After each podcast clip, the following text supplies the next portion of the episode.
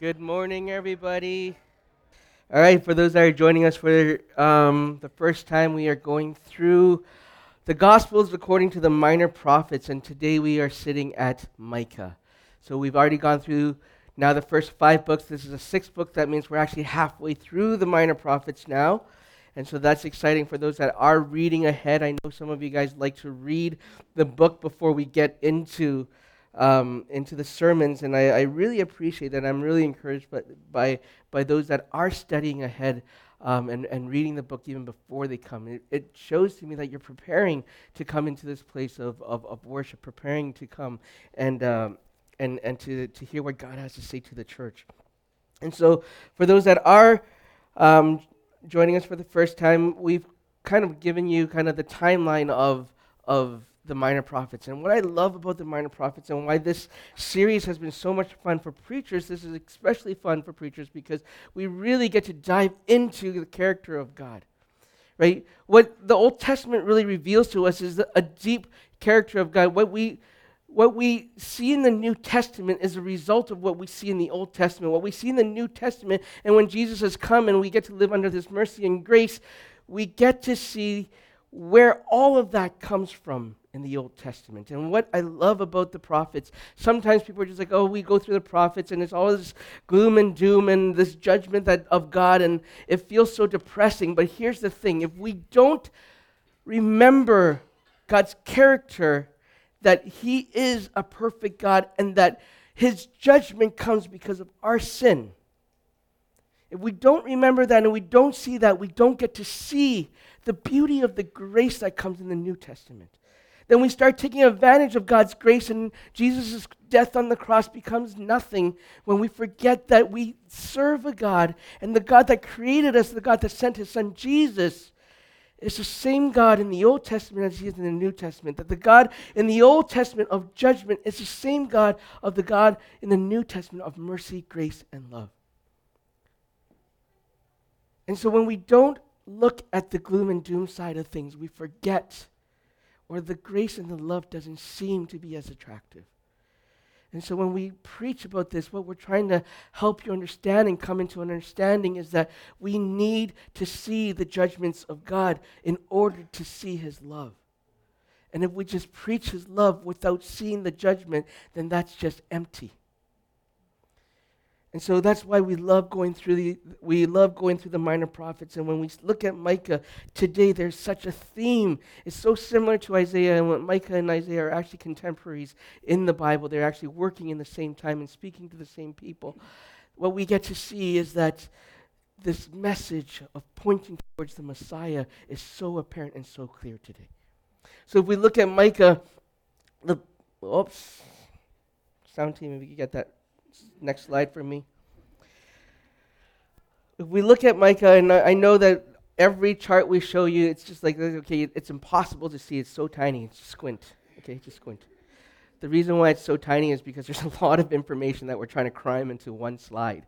And so um, right here we see the Old Testament. So I've already, we've already just, this is just looking at the Old Testament. There's the kings and the prophets of Israel and Judah. At this point, where we see Micah, Micah actually happens between the time of 735 BC to 700 BC. And at that time, by, by the time Micah is actually prophesying in Judah, uh, the northern kingdom is already wiped out. Assyria, Assyria came, and we, we, we heard about that through, through Jonah, through um, Amos, through Hosea, that, that the, the message to the northern kingdom if you don't change, if you don't repent, I'm, this is your doom. Assyria is going to come and take over. And so Assyria came and took over Israel in 722. This is before Micah came into the picture. But Micah existed during that time, so he saw Assyria come and overthrow the, the, uh, the, the northern kingdom of Israel. Okay, and so Micah knows that he lived through that, he's seen all of that. Now, Micah is serving during the time of Joth- Jotham, Ahaz, Hezekiah, and he's speaking specifically to the southern kingdom of Judah, and the capital there is Jerusalem. All right? So, this is a, the, the frame of, of, of Micah, we get this actually all in the first verse. Okay, so this is not something that you have to dig very deep for. If you just open the book of Micah, the first thing it tells you is all of this information right here.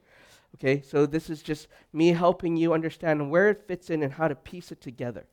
All right, so southern kingdom during this, the, the time of the reign of Jotham, Ahaz, and Hezekiah, um, northern kingdom does not exist anymore.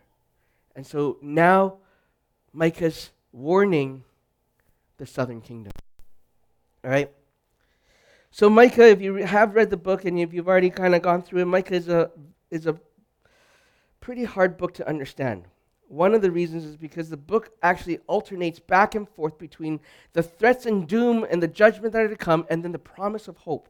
And so it's hard to figure out what situation that Micah is actually talking about when he goes through the dooms and the, the hope part. So because of how it is written, sometimes it, it's hard to kind of figure out what is, what is Micah trying to get here? What is he trying to, to do? But I really think that the reason the book is arranged this way is to make the point that where God and his people are concerned, there is always hope, even in the darkest catastrophes.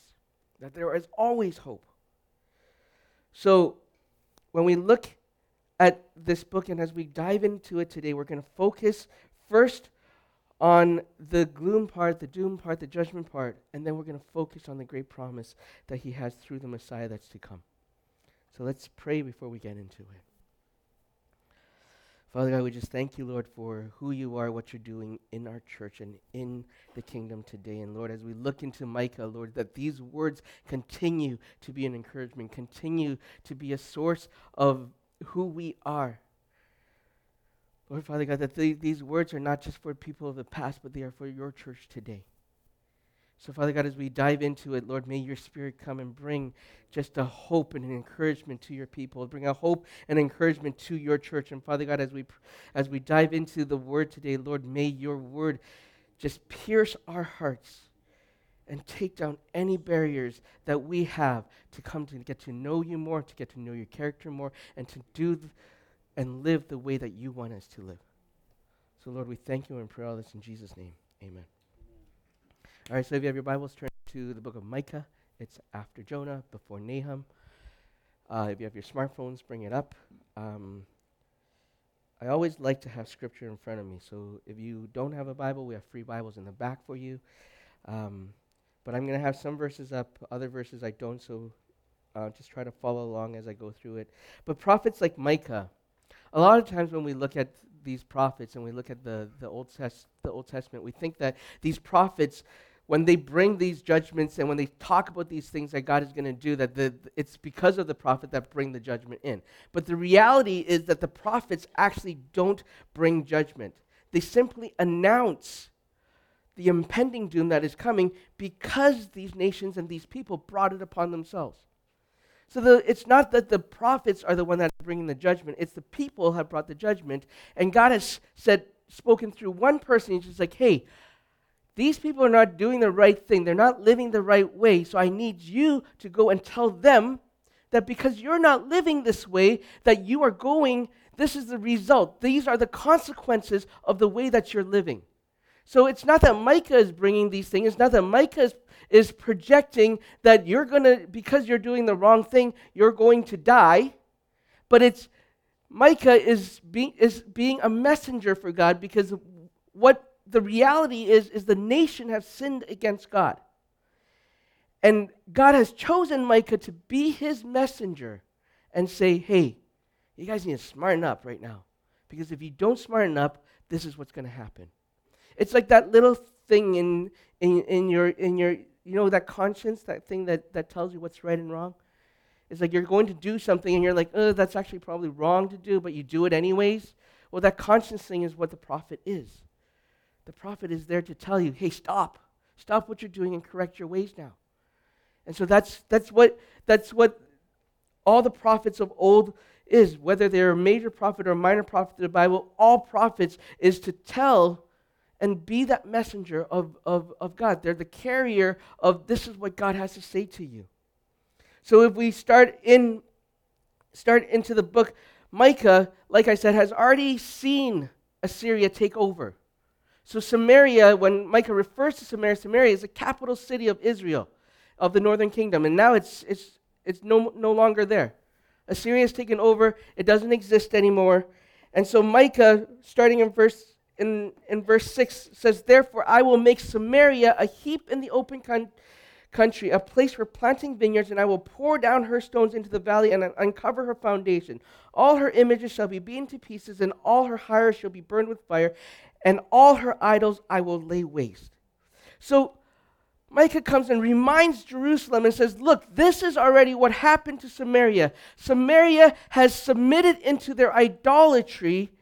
And in the ways that they were living, remember when we spoke about it in Hosea and Amos, that Israel was living in a way where it was just, there was idolatry in the midst of understanding who God was. Remember, they were religious in their ways. They still went to the temples. They still gave. They still do all, did all of the things that they were supposed to do as God's people. But on top of that, they brought in idols from Canaan and they started worshiping those idols. They started doing injustice to the poor. They started taking advantage, and everybody was living in a way that was completely selfish. And so, what Micah was telling Jerusalem is like, look, this is how Samaria was living. And this is what happened to them. And this is what's going to happen to you if you don't change your ways. You see, all of us as people, we worship someone or something. Idolatry isn't just an aspect of having idols come, of foreign gods to, to worship. Idolatry is putting anything in front of the worship of God. Idolatry is worshiping and putting precedence of whether it's finances, whether it's relationship, whether it's it's it's wealth, whether what whatever it is, success. You're putting all of those things before God, and therefore you are idolizing these things. And that's the idolatry that is that these prophets are talking about. It's not just worshiping false gods, because false gods can look like anything. And so Micah is calling them out. There's idolatry in your spirit, there's idolatry in your heart. Anything that comes before God is an idol. The worship only belongs to one person, and that's God alone. And so Micah says that God cannot be both righteous and indifferent to the unbelief of idolatry, which leads to sin. And those sins brought out covetousness, stealing, oppression, and pride. In Micah 2, verse 2, it says, they covet fields and they seize them and houses and they take them away, they oppress a man and his house and a man and his inheritance. Therefore, thus they. Thus saith the Lord, Behold, against this family I am devising evil from which you cannot remove your necks, and you shall not walk hotly, for it will be an evil time. Idolatry and arrogance and pride go hand in hand. It leads to covetousness and stealing and oppression. The spirit of greed was widespread in Jerusalem as it was in Samaria. You see, idolatry always leads us to a place where we become prideful, where we become arrogant, because now it's about ourselves. It's not no longer about God. When we take ourselves out of the covering of who God is, we start covering ourselves with ourselves. And when we start covering ourselves with ourselves, then we start puffing ourselves up, and ourselves, that pride will well up in you, and you will start doing anything that you need to do to get what you want. It's no longer about who Jesus is, it's no longer about who God is in your life. But the third thing that Samaria did, that Jerusalem is also doing, is that even the leaders were, were, were, were corrupt. That the justice that the priests and the prophets were doing, they were taking bribes. The prophets and the priests in Israel is their government as well. Remember, it's not the, the government of religion and the, the church and state thing wasn't so separate as we see it today in our own culture but that it was one and the same, that the laws that were in the land are laws from God, and those laws were the ones that were governing them, and the ones that, that, that enforced it were the, the priests and the prophets that were in the land. And so the corruption not only was for the people of Samaria and for, for Jerusalem, but it was also in the leadership. That the priests were taking bribes, that the prophets were taking bribes, that they were taking money from the people and they were speaking things into people's lives just because they received money. That, that corruption doesn't just happen to the people, but it even happens to the leaders. And we even see that in our church today that there are pastors and, and preachers out there today that do it just for the money and do it for the fame, and they don't do it because God has told them that these are the things that you need to enforce and these are the things that you need to stand for. It says that in Micah chapter 3, it says, Hear this, you heads of the house of Jacob and rulers of the house of Israel, who abhor justice and pervert all equity, to build Zion with blood and Jerusalem with wrong. Its, its head give judgment for a bride, and its priests teach for hire. Its prophets divine for money, yet they lean upon the Lord and say, It is not the Lord in the midst of us. No evil shall come upon us. Even the rulers hated justice and they perverted equity and shed blood. This was happening. For all this, Micah promises doom and destruction. That Samaria was already given away, and it happened, like I said, before Micah even wrote this and spoke these things. And that Ju- Jerusalem and that Judah is going that same direction. And we actually see that uh, beyond Micah's time, this is after Micah passes, that Jerusalem comes un- under Babylonian rule. That Babylon comes and takes over in 586 BC, and that Jerusalem falls. Micah was not the one that destroyed the nation, it's the nation that destroyed themselves with their idolatry, with their covetousness, and their perverted justice. But mingle in and amongst all of this doom, Micah brings hope. Micah brings glimpse of future glory for repentance and for the humble people. Micah describes this in, in chapter 6, verse 8, what God requires if glory is to ever come over Israel, this is what is required. He says, He has shown you, O man, what is good and what does the Lord require of you but to do justice, to love kindness, and to walk humbly with your God? This is an active lifestyle. This is an action point for us. I think these are the same three things that Jesus had in mind when he criticized the Pharisees in, in Matthew chapter 23 for neglecting the weightier matters of the law justice, mercy, and faith. This is this verse here is the thesis of Micah. In the doom and the gloom, and amongst all of this, there he leaves us with this action point of how to live in God's presence and in the way that God wants us to live. It is to do justice, to love kindness, and to walk humbly with God.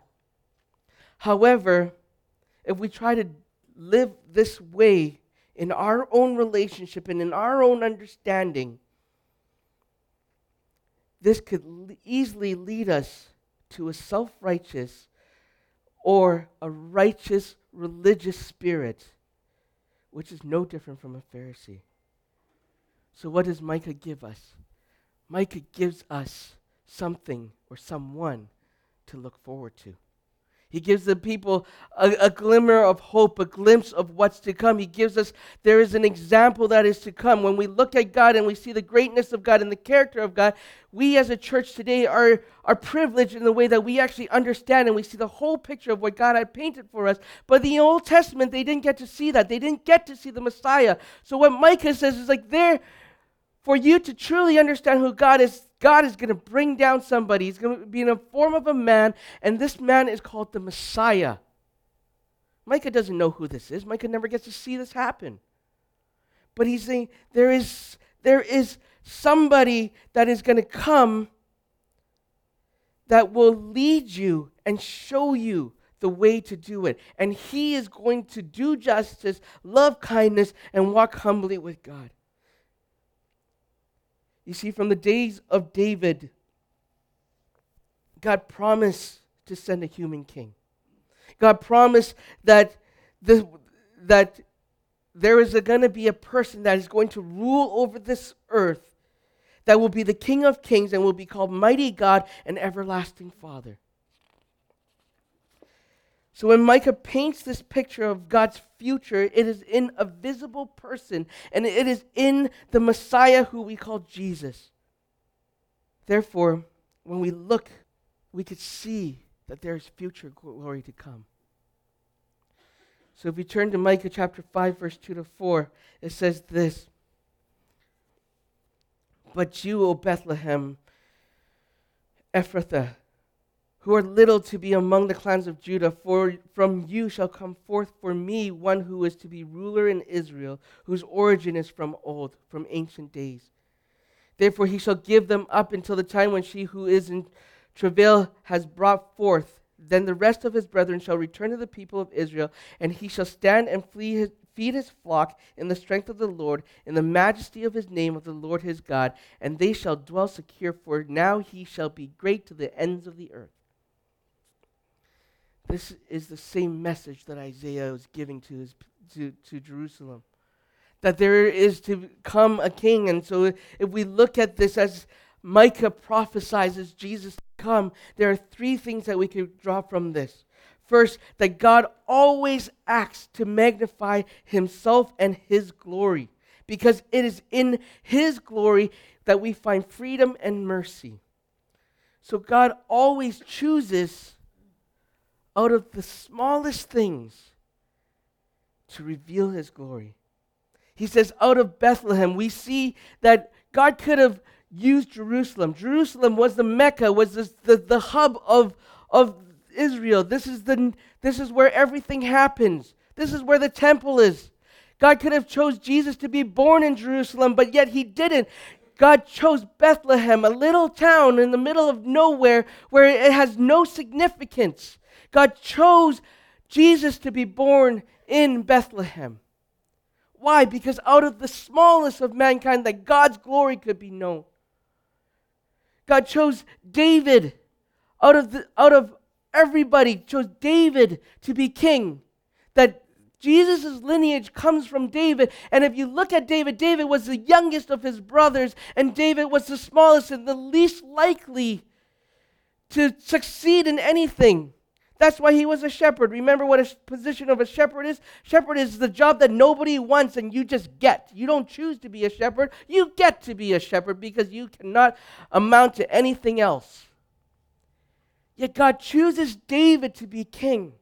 God uses the story time and time again throughout the entirety of the Bible to show us that out of the smallest, the smallest aspect of human life, that I can make things great, and it's not out of our accomplishments, but out of what He does that makes things great. It shows His glory, it magnifies who He is. That's why God chose Bethlehem for Jesus to be born, not Jerusalem. He didn't come from the king that was ruling of that, of that time.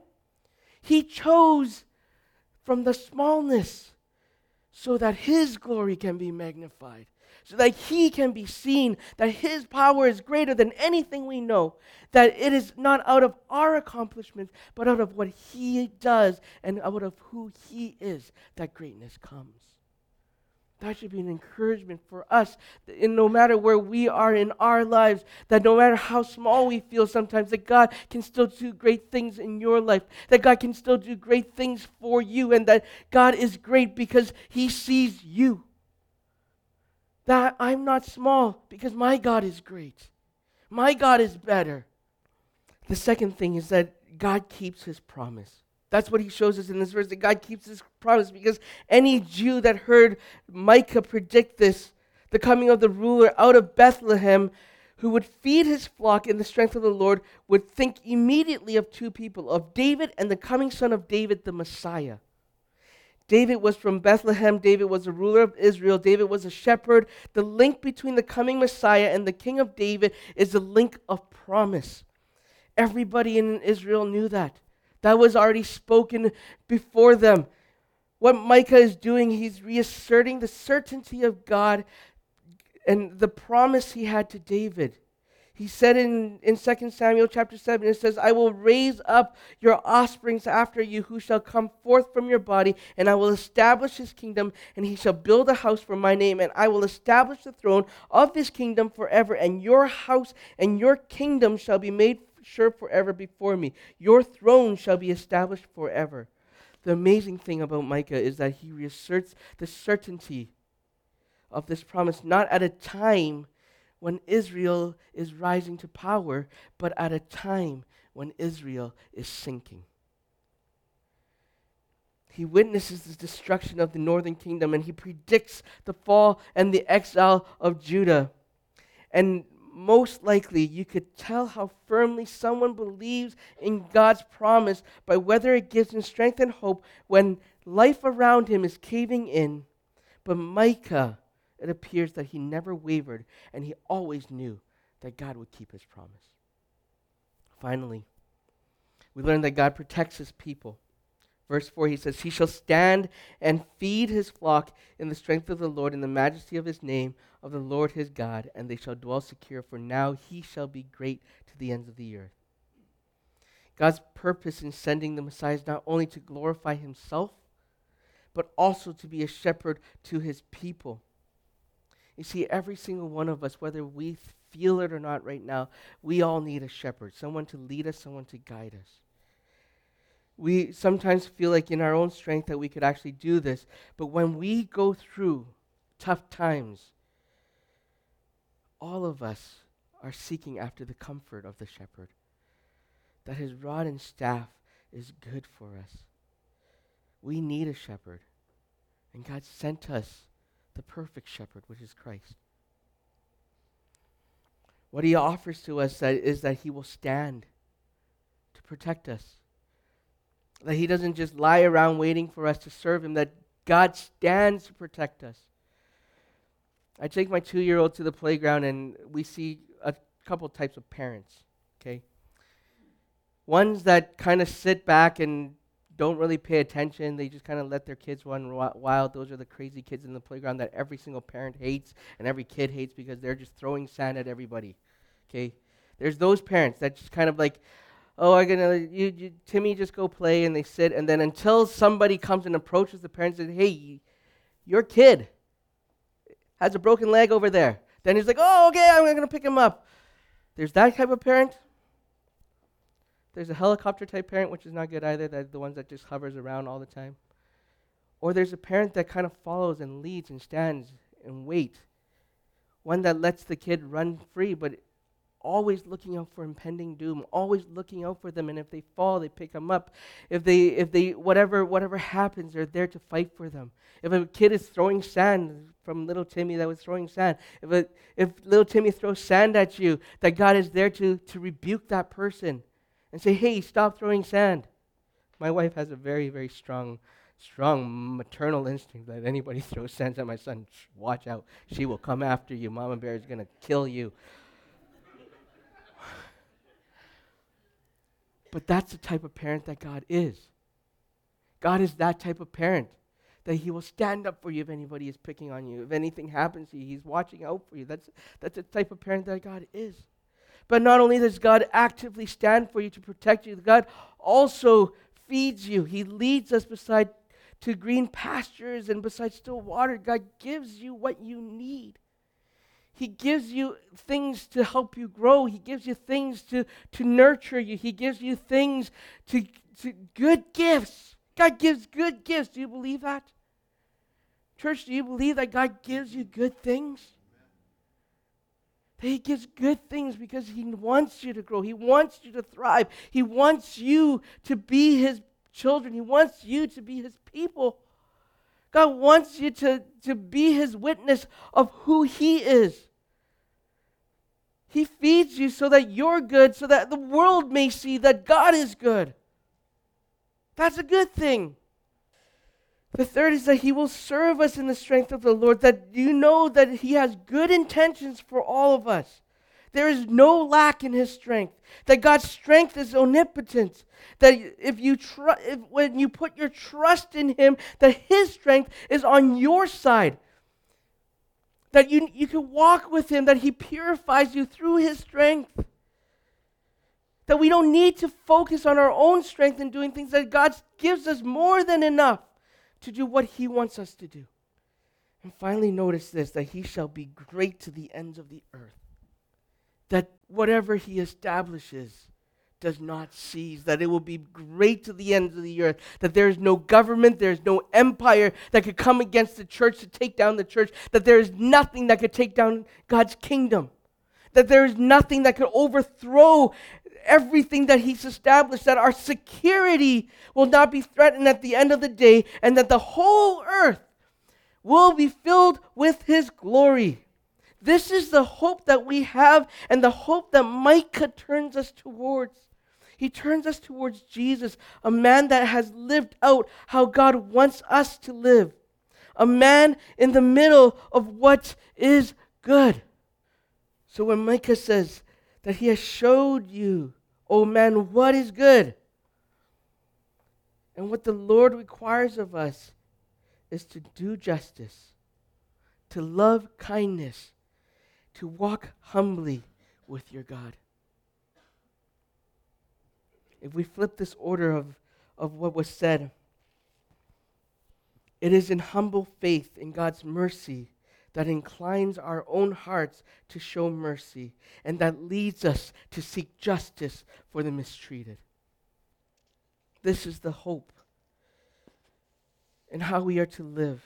This is a picture of what God wants us to do. This is a picture of what kingdom is about these words right here is how he wants all of us to live. This is an action point. This isn't just a suggestion. This is an action point of how his disciples are. This is the reflection of who God's kingdom people are. This is a reflection of what Jesus did. His entire ministry on this world was to do justice, to love kindness, and to walk humbly. That is Jesus's entire ministry. And God wants us to do this exact same thing. That it isn't enough just to see justice come, because just if we look at just justice, sometimes we forget to see the goodness of God. But we need to wrap that justice in the kindness of God, which is the mercy of God.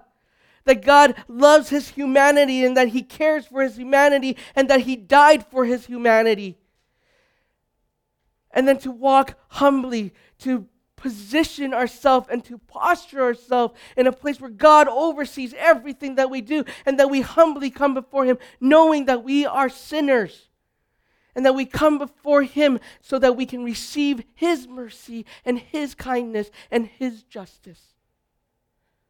That's the beauty of walking alongside God, is that we don't have to do it that He already did it. That all the sins and the darkness that we face has been already reconciled by one man, and that man is Jesus. And Jesus died on the cross so that we could continue to live this way. That man died on the cross so that we could, we could receive his kindness. That man died on the cross so that justice is already paid. That man died on the cross to teach us how to walk humbly with him.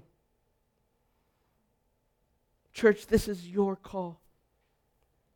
Micah doesn't just give us all this doom and gloom, he closes his book with these words that leave no doubt in our mind that God's mercy is with us. He says this Who is a God like you? pardoning iniquity and passing over transgressions for the remnants of his inheritance. He does not retain his anger forever, because he delights in steadfast love. He will again have compassion on us, and he will tread our iniquities underfoot. You will cast all our sins into the depths of the sea, and you will show faithfulness to Jacob and steadfast love to Abraham, as you have sworn to our fathers from the day of old. So there you have it. Micah gives us this hope in the person of Jesus. He points us, everything that he writes about points us to the man of the which is called Messiah in his day. But as we know it, is Jesus. So there is hope. There's hope not only for Israel, but there is hope for the church. That today the church continues to be called to the same thing do justice, love kindness, and walk humbly with God. Church, how are you going to respond? How are you going to take these words? What is God telling you in your life and in your personal experiences right now that you have to, to tear down right now? What walls are there that is inhibiting you to actually understand what this is about? I just encourage you to continue looking towards Jesus, looking towards his cross, because that's where your answer is going to be. So let's pray. Father God, we love you. We thank you for your word. We thank you for who you are. That you are a God that is just, but you are a God that is love. Lord, that you love us so much that all the sins and all the things that, all the bad things that we have in our minds and in our heads, that you have taken all of that and said, all of that is renewed. All of that is clean, and that my righteousness through my Son is now put on you. So, Father God, as we come to understand that aspect of it, Lord, teach us to live the way that you want us to live. Teach us what justice means. Teach us what your kindness is. And teach us how to walk humbly with you. So, Father God, we just ask for your encouragement. We ask for your spirit to be your people and as your witness of what the kingdom is. We pray all this in Jesus' name. Amen. Amen. Amen. Thank you, Pastor John, for a great message. I get so stirred I could preach a second one, but I won't do that. You know, there's so many just pearls of wisdom that come out of it. I just think about how the New Testament refers to Jesus as the pearl of great price. He himself is our great wisdom. And uh, as we study and as we give ourselves to the Word of God, and in particular in this series, the Minor Prophets, we are able to just receive deeply from the Holy Spirit these things that challenge our souls and cause us to draw closer to God, to become more pure, to become more holy, and to be more representative of His people. So, Lord Jesus, we thank you for the words from Micah this morning. We thank you, Father God, for the message, for the piercing clarity, for the three action points that you give us, Father God to love mercy, to walk humbly with you, to do justice. Lord, make us those people, Father God, that embody it, that inhabit that. Fill us with your Holy Spirit. Cause us, Father God, to be your fragrance as we go out this morning. In Jesus' name, amen and amen. Blessings. Have a wonderful week.